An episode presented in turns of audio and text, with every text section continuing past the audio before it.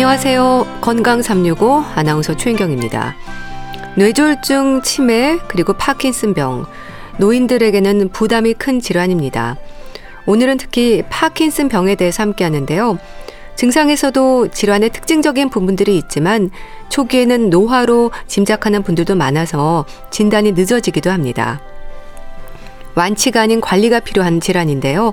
파킨슨병으로 인한 떨림과 둔해지는 움직임, 그리고 근육이 굳어질 수 있는 부분들은 삶의 질을 떨어뜨리는 증상들을 완화하기 위해서 어떤 치료가 진행이 되는지, 일상에서는 어떤 노력이 필요한지 알아보겠습니다. 건강 365 윤하의 사건의 지평선 듣고 시작하겠습니다. KBS 라디오 건강 365 함께하고 계십니다. 건강은 평소 일상의 모습을 잘 관찰하는 관심이 중요하죠. 특히 노인 건강에 있어서는 걸음걸이를 비롯해서 평소와 다른 부분들이 있는지 잘 살펴야 할 텐데요. 파킨슨병의 위험 역시 그렇지 않을까 싶습니다. 경희대 한의대 침구과 김용석 교수와 함께합니다. 교수님 안녕하세요. 네, 안녕하세요. 네. 설 연휴 시작입니다. 네. 가족과 함께하는 분들이 많을 텐데요. 오랜만에 뵙는 부모님의 모습 또 건강의 위험을 가늠하는데 살피고 확인해야 하는 부분들이 있지 않을까요? 그렇죠. 이제 연로한 부모님들 자주 뵙지 못하고 이제 명절 연휴 때나 이렇게 뵙잖아요. 네. 그럼 또 부쩍 이제 나이가 드신 것 같으면 마음이 좀 아프기도 하고요. 또 이제 부모님들은 이 자식 걱정할까봐 본인이 뭐 불편한 거를 먼저 말하시지 않잖아요. 그렇죠. 그래서 이제 부모님 건강을 체크하기 위해서는 몇 가지 조금 주의 깊게 보셔야 될 게 있는데요. 네. 먼저는 이제 식사를 잘 하시는지 좀 봐야 될 것 같고요. 그다음에 뭐 살이 좀 빠지셨는지 아니면 깜빡깜빡 뭐 자꾸 잊으시는지 또 한 말 자꾸 되풀이 하시는지 잠은 잘 주무시는지 뭐손 예. 떨리지는 않는지 뭐 걸음걸이가 뭐 이상해지지 않는지 자꾸 예. 넘어지지 않는지 또 뭐 TV나 또 라디오를 너무 크게 틀어놓고 보시는 건 아닌지 이런 것들을 조금 주의 깊게 보실 필요가 있죠. 네. 참 나이가 들수록 걱정을 더하는 노인성 질환들이 많은데요. 오늘은 파킨슨병에 대해서 말씀해 주시면 좋겠습니다. 근데 증상이 있어도 노화로 생각하는 경우가 있지 않을까요? 네, 이제 파킨슨병이 되면 이제 동작이 조금 느려지거든요. 예. 그 다음에 이제 편안한 상태에서도 막 떨리는 이런 증상들이 생기고요. 예. 근육 같은 게 좀 뻣뻣해지고 강직이 생겨요. 그러다 보면 이제 걷는데 좀 불편함이 생기거든요. 예.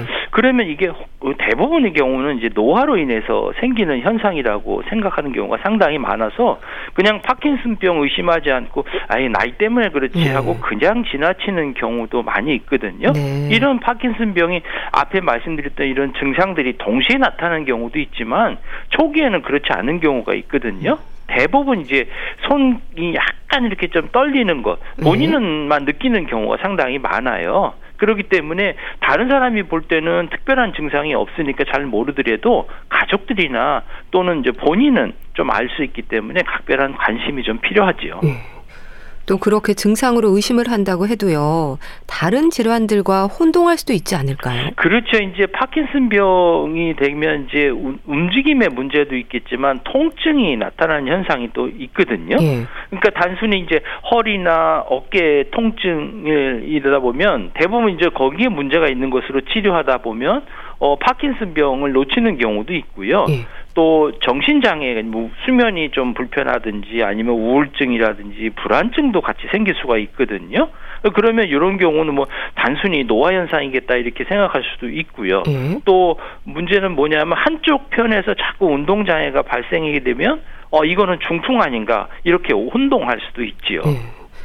또 떨림 증상도 수전증하고 어떻게 다른지 특징적인 부분이 있는 건가요? 그렇죠. 이제 파킨슨병 하면 떨리는 증상이 있거든요.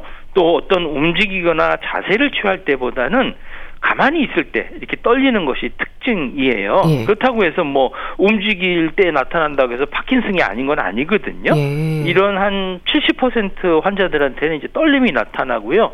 손이든 다리든 어느 한쪽에서 먼저 나타나는 경우가 상당히 많고요. 예. 요런 떨리는 경우는 이제 주무실 때는 없어지거든요. 음. 예. 그리고 스트레스 받게 되면 정도가 막 심해지게 되는 경우가 있고요. 어, 무엇보다도 떨림의 원인이 파킨슨병 외에도 다양하거든요. 예. 그러니까 손발 떨린다고 해서 모두 다 처음부터 뭐 파킨슨병이다 단정하는 것은 옳지 않고요.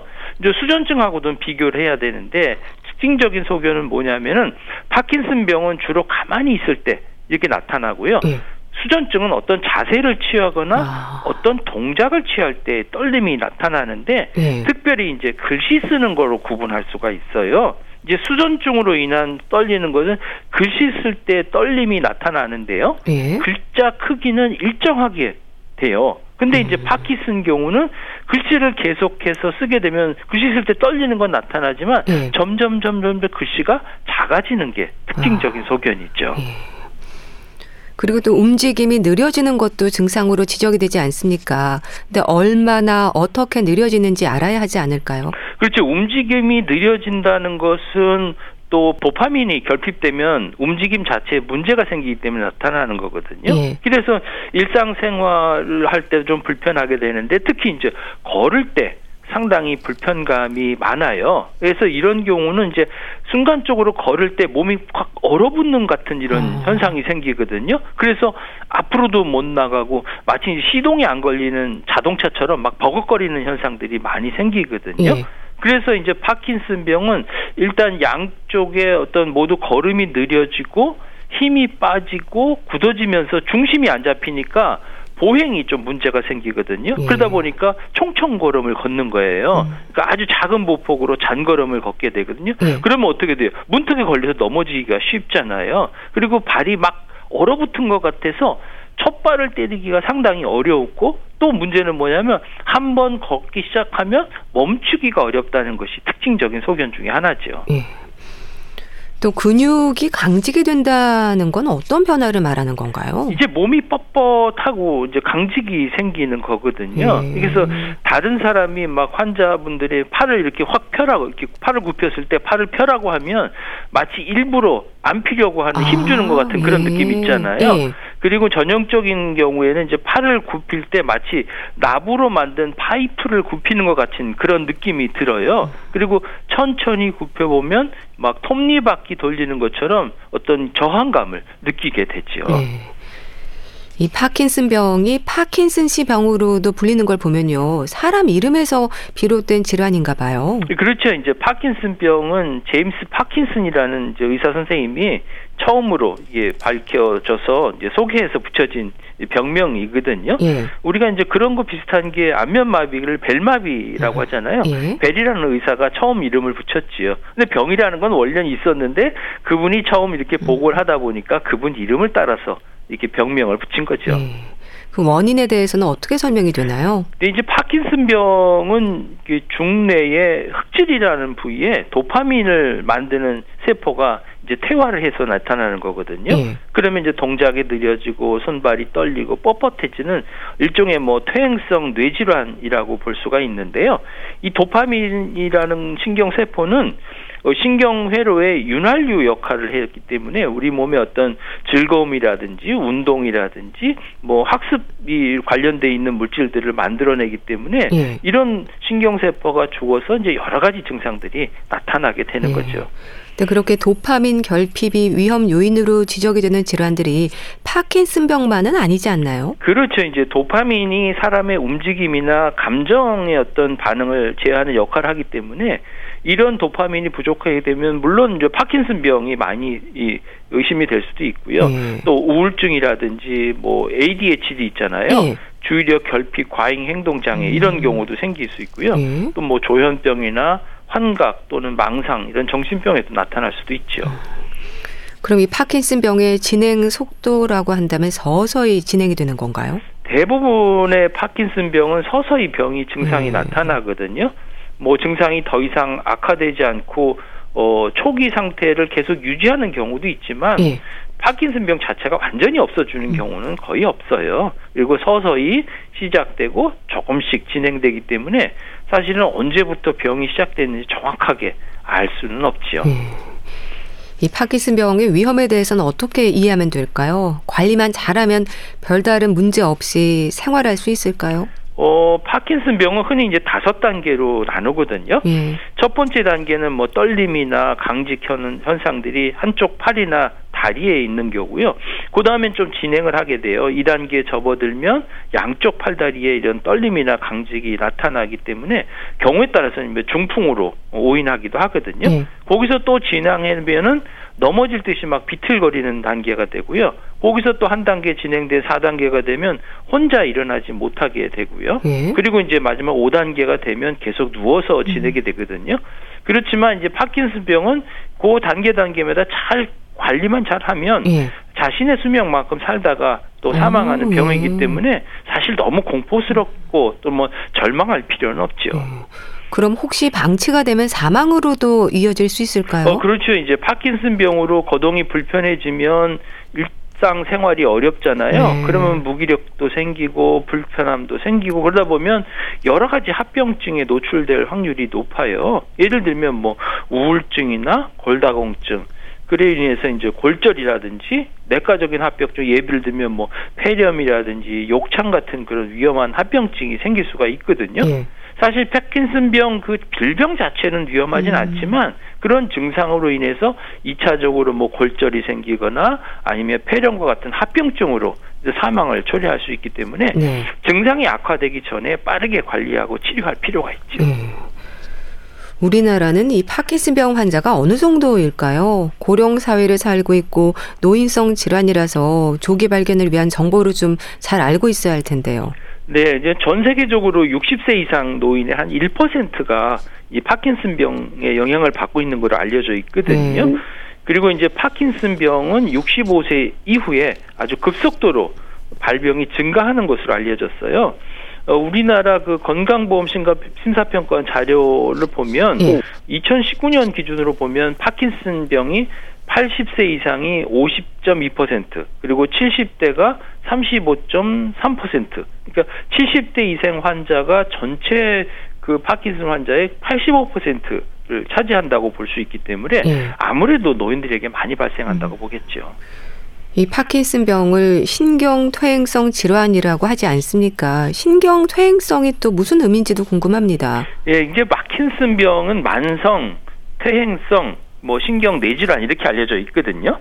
이 만성이라고 하면 우리가 잘 치료가 안 되고 오래 간다 이런 뜻이고요. 네. 거기다가 또 진행성이다 그러면 병의 증상이 조금이라도 호전되기보다는 점점 심해진다는 뜻이고요. 또 퇴행성이라는 말은 나이가 들어면서 생기는 거잖아요. 거기다가 우리 몸에 아주 중요한 역할, 신체적으로, 정신적으로 중요한 역할을 하고 있는 뇌가 문제가 생기면 더 부담이 생길 수밖에 없지요. 예. 그래서 이제 어르신들께서 가장 두려워하는 병 중에 하나가 만성, 진행성, 퇴행성 뇌질환이라고 볼 수 있는데 그 중에 하나가 파킨슨 병이죠. 예. 아무래도 파킨스병 진단을 받은 환자들이 일상에서 느끼는 불편들이 참 클 텐데요. 주로 어떤 말씀들을 하세요? 일단 뭐 증상들을 보면 몸이 떨리고 뻣뻣해지고 움직임이 느려지고 뭐 자세가 불안정하고 이런 음. 현상들이 생기잖아요. 네. 그 외에도 뭐 아프거나 우울하거나 또 잠을 못 주무시거나 아. 어지럽거나 변비 이런 증상들이 생기는데요. 환자분들이 제일 불편해하고 병원에 오시는 거 보면 뭐 음식을 들 때 또 물컵을 들을 때 수저를 지를 때뭐 떨리는 이런 증상들이 생긴다 이렇게 네. 얘기하는 분도 있고요. 막 흔들리는 거죠. 그 다음에 이제 세미한 동작을 못 해요. 네. 그럼 일상생활 할 때 옷을 입을 때 단추를 잠기기가 좀 힘들다든지 걸을 때 마음대로 가지 못하고 총총총총 걸음을 걷는다든지 네. 또 어떤 분들 같은 경우는 얼굴 사진을 찍었는데 어 내 얼굴이 아니야 아. 이러면서 오시는 분들도 있지요. 네. 파킨슨병 환자들이 수면 장애로도 고생을 합니까? 이 파킨슨병 자체 증상으로 보면 몸을 가누기가 좀 힘들어지게 아, 되거든요. 아, 예. 이 뻣뻣해지다 보면 이렇게 불편하면 이제 잠들기가 좀 어렵게 되는 경우가 있어요. 하지만 이제 환자에게 실제로 문제가 많이 되는 경우는 잠을 자다가 자꾸 깨는 경우죠. 예. 그리고 저 주무시는 중에서 막 소리를 지르거나 몸을 심하게 움직여서 주변 사람들을 놀라게 하고 예. 막 발로 차니까 그렇죠. 아. 그런 증상도 생기고 또 이런 수면 방해를 받는 일이 많이 있거든요. 예. 그렇기 때문에 이런 수면 방해들을 어떤 해결하기 위해서는 어떤 수면 환경을 개선할 필요가 있어요. 그리고 구체적으로 보면 낮 동안에 이제 적당량의 햇빛을 쬐는 게 좋고요. 예. 또 주무시기 한 두세 시간 전이나 또 오후 여덟 시 이후에는 텔레비전이나 뭐 휴대폰이나 또 인더, 인, 인터넷 같은 것 사용하는 걸 좀 자제하시는 게 좋죠. 예. 이 파킨슨병이 완치가 아니라 관리하는 질환이라면요. 그럼 치료의 목적이라고 한다면 증상을 조절하는 거로 봐야 될까요? 그렇죠. 파킨슨병 치료 목표는 완치가 아니거든요. 네. 그러니까 병이 진행하는 것들을 조금 억제시켜주고 또 증상을 완화시켜서 삶의 질을 개선시켜 주는데 그런데 목적이 있어요. 음. 사실 이제 요즘 파킨슨병 약물 치료제가 이제 이런 관점에 있고 또 실제적으로 좋은 효과를 보이고 있거든요.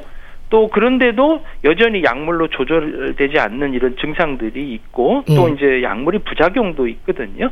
이게 또 장기간 사용하지 못하는 그런 경우도 있기 때문에 어 이런 경우에 또 뭐 한방 치료를 선택하는 경우도 있죠. 음.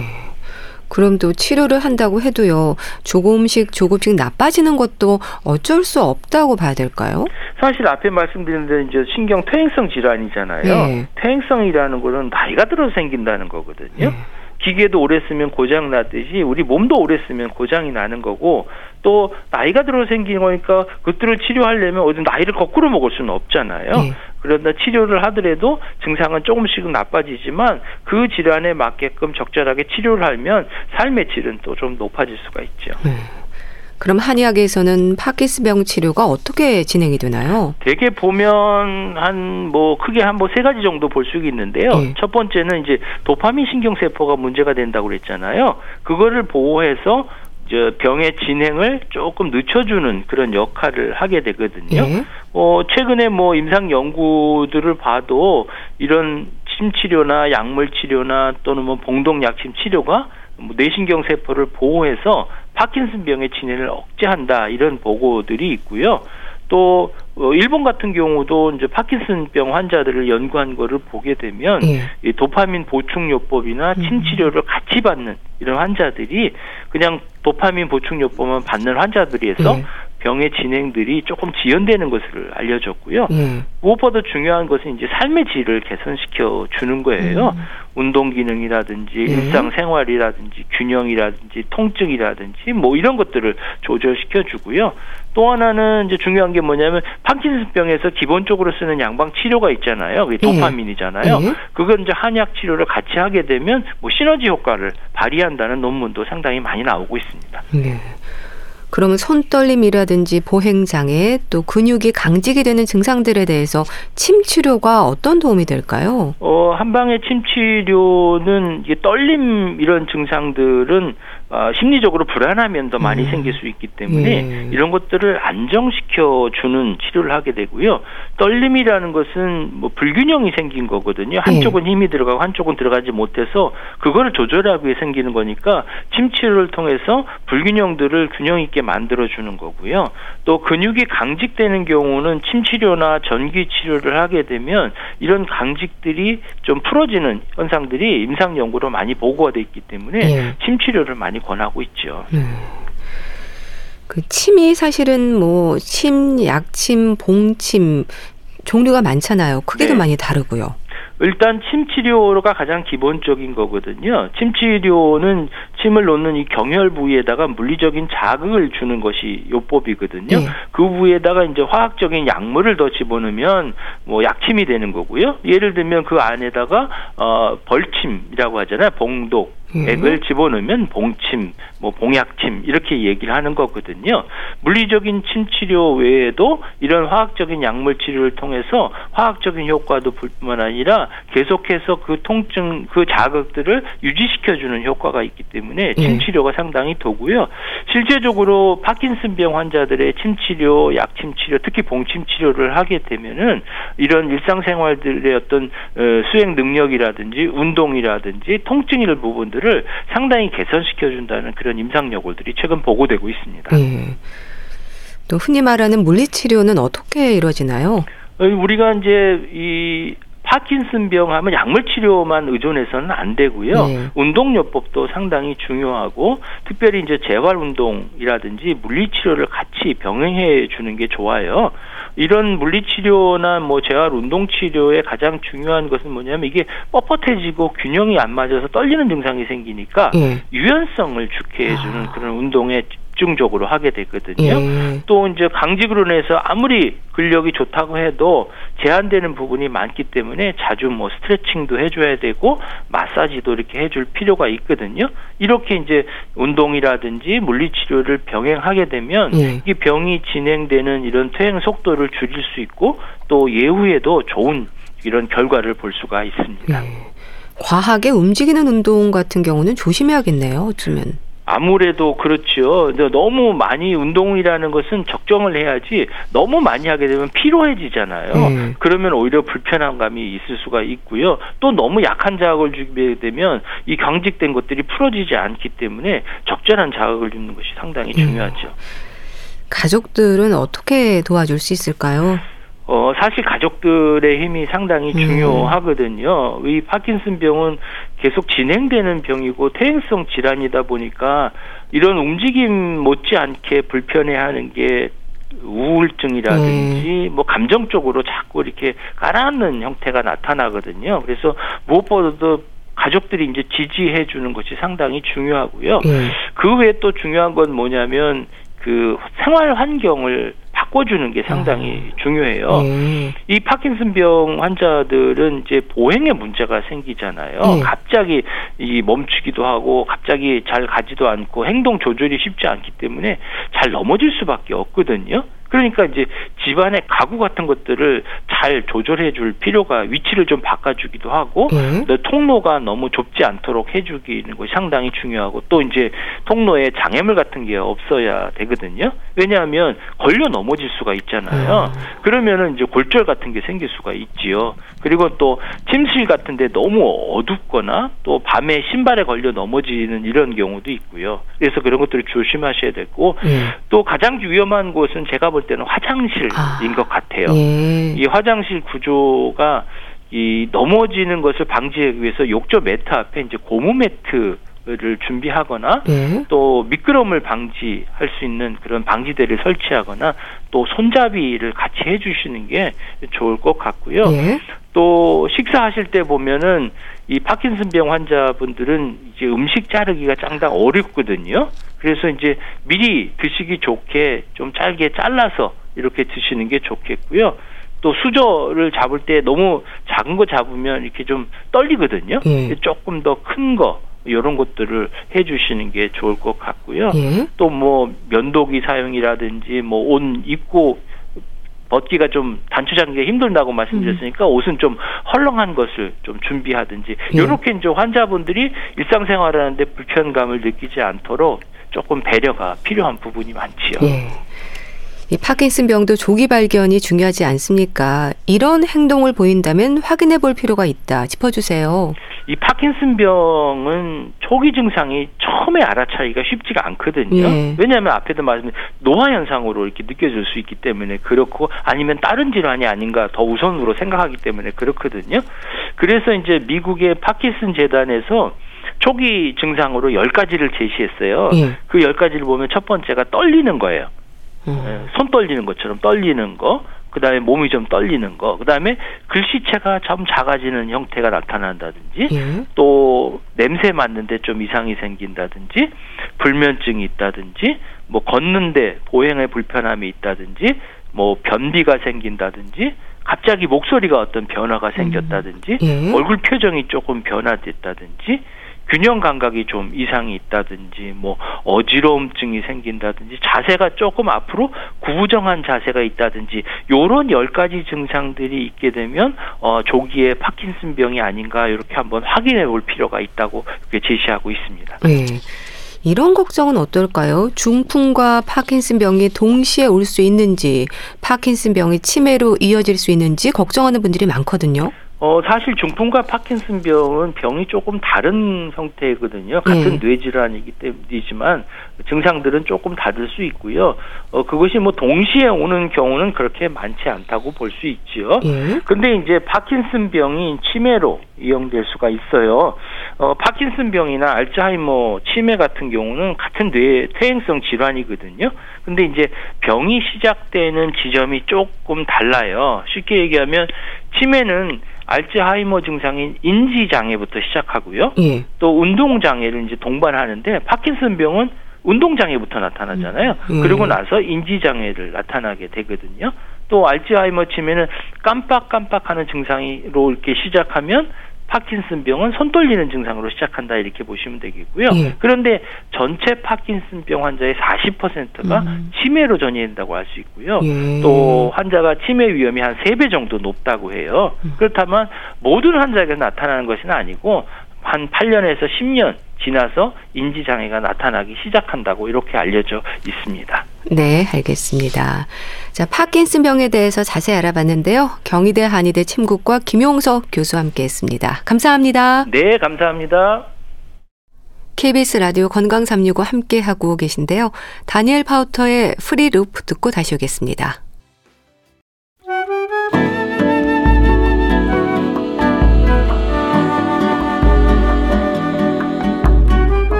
건강한 하루의 시작. KBS 라디오 건강 365. 최윤경 아나운서의 진행입니다.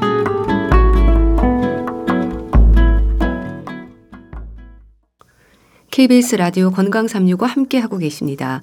건강책 정보 북컬럼니스트 홍순철 씨 자리했습니다. 안녕하세요. 네, 안녕하세요.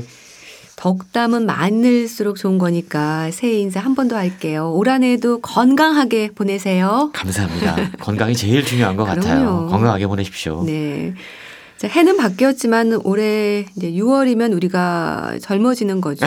그렇죠. 네, 오늘 들고 오신 책도 관련이 있을까요? 제목이 당신도 느리게 나이 들 수 있습니다.네요. 그렇습니다. 나이가 든다라는 것을 반기는 분은 아마 잘 없을 것 같아요. 예, 당연하죠. 그렇죠. 그런데 나이가 든다는 게 어떤 건지 아마 제대로 알고 있는 분들도 드문 것 같습니다. 예. 우리가 보통 나이가 든다라고 하면 제일 먼저 연상이 되는 게 여기저기가 아프고 그러다가 결국 힘들어 하다가 아, 죽음을 맞이하게 된다. 이런 것들을 생각합니다. 이게 예. 이제 인생의 말년이라고 생각을 하는데 그런데 나이 드는 것과 노화라고 하는 건 전혀 별개의 문제다라고 이야기할 수 있을 것 같습니다. 예. 우리가 나이 드는 건 거부할 수 없거든요. 근데 노화는 얼마든지 조절하거나 늦출 수 있다라고 알려주는 책인데요. 우리가 삶을 대하는 태도와 마음가짐에 따라서 노년의 삶이 달라질 수 있다라는 겁니다. 예. 요즘 노년 세대 사이에서 나이 들지만 늙지 않는다. 라는 음, 말이 유행한다고 네. 그럽니다. 바로 오늘 책에서 하는 이야기와 비슷할 것 같은데요. 서울 아산병원 노년내과 정희원 교수는 한국 사회가 가속 노화의 시대다. 라고 경고를 하면서 노화의 속도를 정상화 시켜줄 수 있는 네 가지 기둥을 소개합니다. 그리고 예. 그걸 위한 습관들을 함께 이야기하고 있는데요. 당신의 삶이 노화의 속도를 결정한다라고 전해주면서 노화를 피할 수는 없지만 분명히 늦출 수는 있다. 이렇게 전하고 있습니다. 예. 생물학적 나이야 어쩔 수 없다고 해도 당신의 삶이 노화의 속도를 결정한다. 노화를 피할 수는 없지만 늦출 수는 있다. 뭔가 좀 위로가 되고 희망적인 말인데요. 그렇습니다. 예, 한국의 통계를 보면 신체 질량 지수라던가 음주를 비롯한 젊은 성인들의 건강 지표가 최근 몇 년 동안 아주 급격히 나빠졌다고 그럽니다. 예. 코로나 기간 동안 더 상황이 안 좋아졌다고 그러는데요. 예. 실제로 이야기를 들어보면 뭐 이곳저곳 아프지 않은 곳이 없다라고 호소하는 30대 여성의 이야기. 치매가 생길 것 같다라고 이야기하는 40대 남성의 이야기, 또 원인 모를 쇠약감 때문에 이 병원 저 병원을 전전하는 50대 남성의 이야기. 예. 책에 모두 이런 분들에게 소개가 되고 있는데 진료실을 찾는 젊은 환자들이 늘어나고 있다라는 거죠. 예. 실제로 노년 의학자들이 분석을 해보면 우리가 일반적으로 약 77세까지는 경제 음. 활동을 해야 한다. 네. 이렇게들 생각들을 하고 계신다고 그래요. 우리가 통상적으로 노년층이라고 일컬어지는 60대. 요즘은 사실 60대를 노년이라고 얘기하기도. 아유, 젊죠. 그렇죠. 60대면. 근데 이제 60대 때 경제적으로, 정신적으로 은퇴하기 힘든 게 우리의 현실입니다. 예. 정의원 교수는 이러한 사회적 필요에 의해서 본인의 진료 경험뿐만이 아니라 다양한 임상 연구, 과학적인 지식, 그 인문학적인 통찰 그리고 경제학적인 이야기들을 넘나들면서 지속 가능하게 나이 들 수 있는 이른바 4M 건강법을 구축해 소개하고 있습니다. 예. 네 가지 M으로 시작하는 단어를 기억하면 되는데요. 네. 첫 번째가 모빌리티입니다. 신체의 기능을 되돌려주는 이동성이 필요하다. 두 번째가 마음 건강 멘테이션이라고 해서 인지 기능의 회복 탄력성을 높이는 것이 필요하다. 예. 세 번째가 medical issues라는 건데요. 우리가 건강에 대해서 잘못 알려진 사실들이 참 많은데 이걸 제대로 아는 건강과 질병에 대한 정보가 필요하다. 음. 네 번째 M이 what matters라 해서 M인데 사회적 고립을 예방하는 나에게 중요한 것이 무엇인지를 확인해야 된다는 겁니다. 이것이 바로 성공적이고 건강하게 나이 들 수 있는 네 가지 기둥이다라고 이야기하고 있어요. 예. 이 4M 건강법을 잘 실천하면 개선 속도가 상당히 빠르다고 그럽니다. 그리고 얻을 수 있는 수명 연장의 폭이 최소한 12년 이상 될 것이다. 라고 자신있게 이야기하고 있습니다. 예. 사실 오래 사는 게 중요한 게 아니라 건강하게 사는 게 중요하잖아요. 우리 노년의 건강을 좌우하는 이 네 가지 기둥을 바로 세우는 것이 필요하다고 하셨는데 이게 어떤 의미일까요? 예, 우리가 100세 시대가 도래됐다 이런, 이런 얘기를 많이 합니다. 뭐 평균 수명이 늘어났다. 그런데 우리가 간과하고 있는 되게 중요한 진실이 하나 있습니다. 아, 어떤 건가요? 건강 수명은 어떻게 되고 있는가? 아. 오히려 짧아지고, 짧아지고 있다고 있다. 네. 노년내과 전문의인 정희원 교수는 책을 통해서 지금 같은 생활 습관이라면 평균 수명은 늘어도 고통스러운 노년을 피하기는 어려울 것이다. 참 슬픈 이야기거든요. 어, 그렇네요. 특히 대한민국 사회의 문제로 지적되고 있는 가속 노화, 노화의 속도가 점점 더 빨라지고 있다는 겁니다. 가속도가 붙었다라는 거거든요. 예. 그 원인이 있다라고 지적을 해요. 뭐냐 하면 대한민국 사회가 특히 고통을 최소화하고 쾌락의 양을 쉽게 그리고 최대한 많이 늘리려고 하는 음. 이 자본주의의 편안함 때문이다. 우리가 이걸 즐기기 때문이라고 이야기합니다. 예. 인간의 몸은 애초에 많이 움직이도록 설계가 되어 있어요. 많이 걸어야 됩니다. 이동해야 됩니다. 근데 우리는 가까운 거리조차도 엘리베이터를 타고 다닙니다. 아. 저도 지금 이제 그렇죠. 1층에서 지하 1층 오는데 엘리베이터를 탔어요. 예. 택시를 쉽게 탑니다. 자가용을 쉽게 탑니다. 맞아요. 소모 열량은 낮아지고 있고요. 클릭 한 번으로 자극적인 음식을 마구 주문해서 먹을 수 있는 시대가 우리 앞에 펼쳐져 있습니다. 스마트폰의 끊임없는 알람 소리, 새로운 컨텐츠의 자극이 더해져서 우리가 도파민 중독 사회에 살고 있다라는 것도 자본주의 사회가 우리를 가속 노화의 시대로 몰고 있다라는 것을 확인할 수 있는 상황이라는 거죠. 예. 체형도 바뀌고 있고요. 음. 뇌의 보상 체계도 바뀌고 있고요. 인지 기능이 망가져가고 있다. 예. 라고 지적하고 있습니다. 자본주의는 끊임없이 고통과 불편이 줄어들어야 좋다라고 이야기합니다. 그렇다면 지금 고통과 불편이 끊임없이 줄어들고 있잖아요. 과학기술의 편리함 때문에. 그러면 우리는 모두 지금 행복에 겨워서 어쩔 줄 몰라 해야 되거든요. 그렇죠. 근데 사실상 어떤가요? 행복감이 커지기보다는 오히려 줄어들고 있는 것이 우리의 현실이고 건강의 문제에 있어서는 더더욱 심각한 상황에 도달했다라는 겁니다. 우리는 꾸부정한 자세로 스마트폰을 들여다보고 있고 자극적인 음식을 끊임없이 탐닉하고 있고 몸과 마음의 탄력성을 잃어가고 있습니다.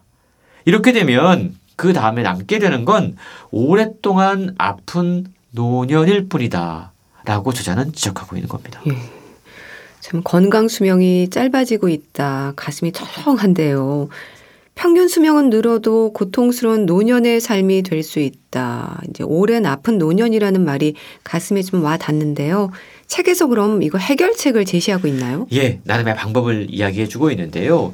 저자가 분석을 해보니까 노화 속도가 유독 빠른 사람들이 있는가 하면 반대로 노화 속도가 유독 느린 사람들이 있다라고 그래요. 아. 그러니까 이런 분들은 도대체 어떻게 건강 관리를 하고 있는가를 분석해서 소개를 했고요. 예. 이 답을 찾는 게 결국 노년 의학의 목표라는 거죠.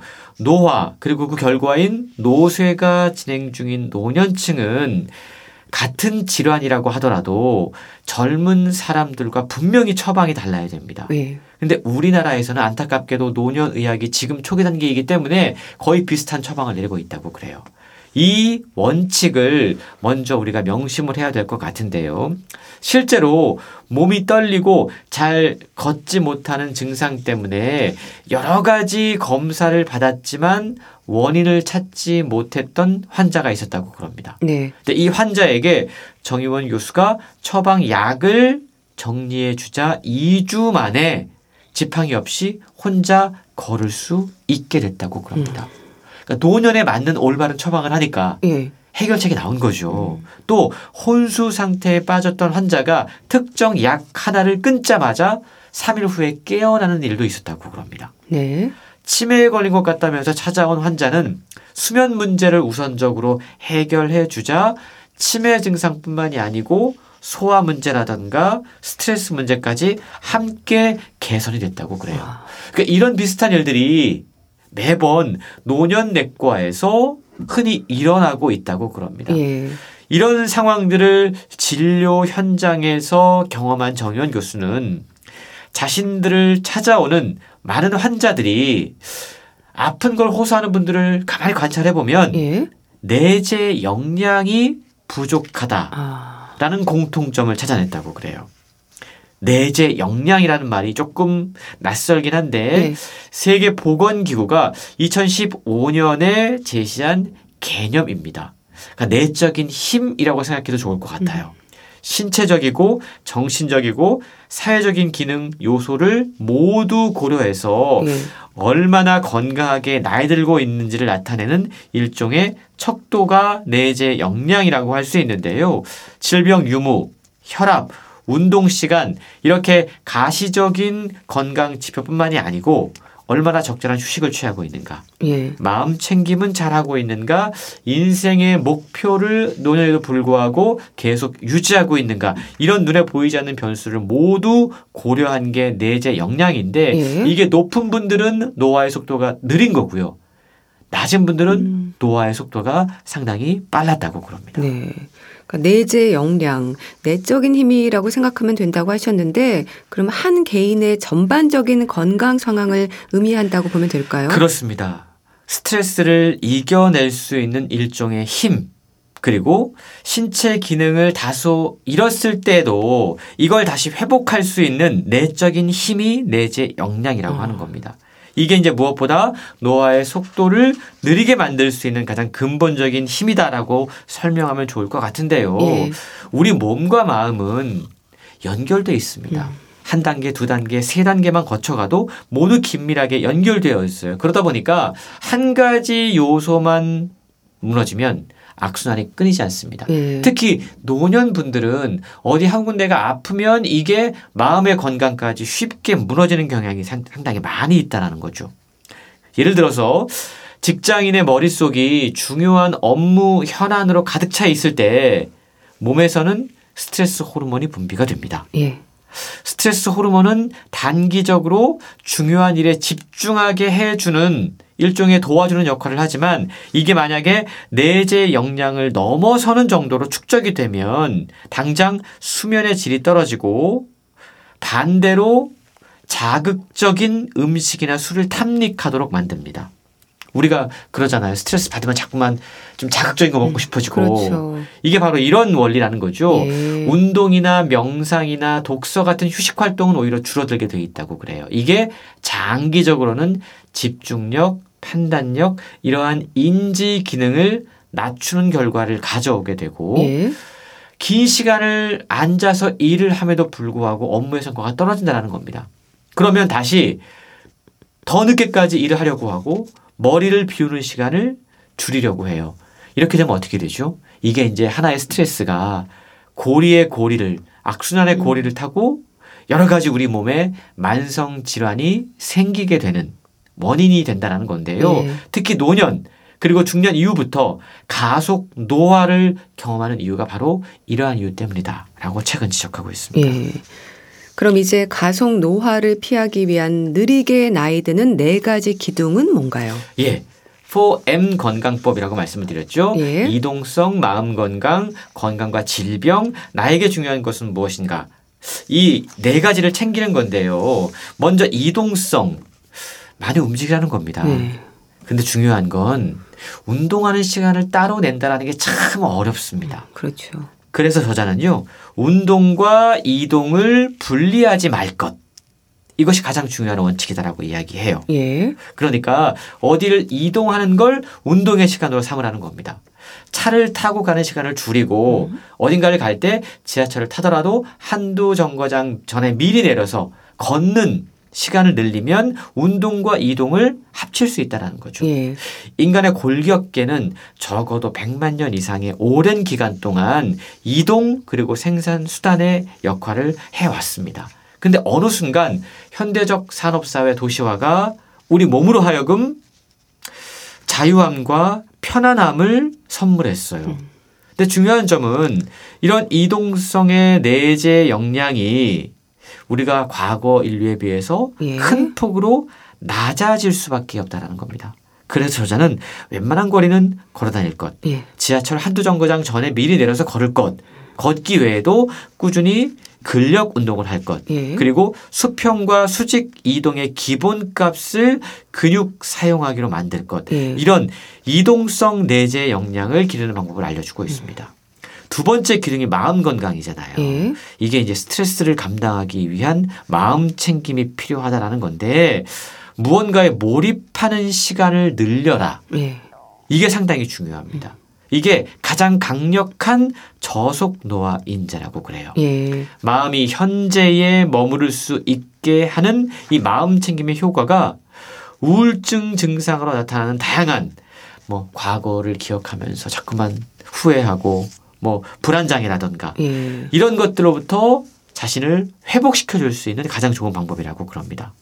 건강과 질병도 상당히 중요한데요. 노년이 되면 특히 건강에 관심이 높아지면서 그렇죠. 이런저런 정보들 그리고 주변에서 이야기하는 카더라 통신에 쉽게 현혹이 됩니다. 거기에 현혹되지 말라. 예. 정말 중요한 정보들, 잘못된 정보들을 걸러내야 된다고 이야기합니다. 특히 요즘 보면 가짜 항노화 정보들이 왜 이렇게 많아요? 아, 맞아요. 이것들 주의해야 된다고 얘기합니다. 그리고 마지막 나에게 중요한 것 사회적 노쇠에 대비해야 된다. 사람 관리, 예. 인간 관계 이것이 중요하다는 걸 인식해야 된다라고 설명하고 있습니다. 네.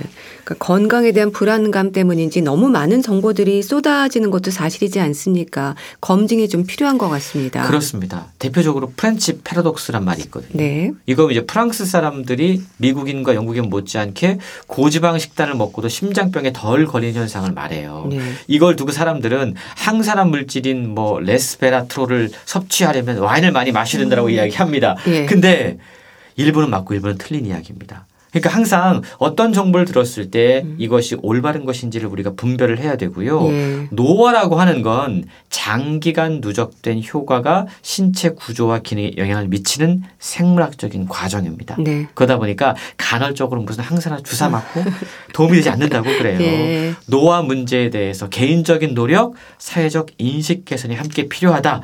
이 말을 우리가 함께 기억하면 좋을 것 같습니다. 네. 당신도 느리게 나이 들 수 있습니다. 소개해 주셨는데요. 잘 들었습니다. 북컬럼니스트 홍수철 씨와 함께 했습니다. 감사합니다. 고맙습니다. 윤건, 김현우의 갈색머리 보내드리면서 인사드릴게요. 건강365 아나운서 최인경이었습니다. 고맙습니다.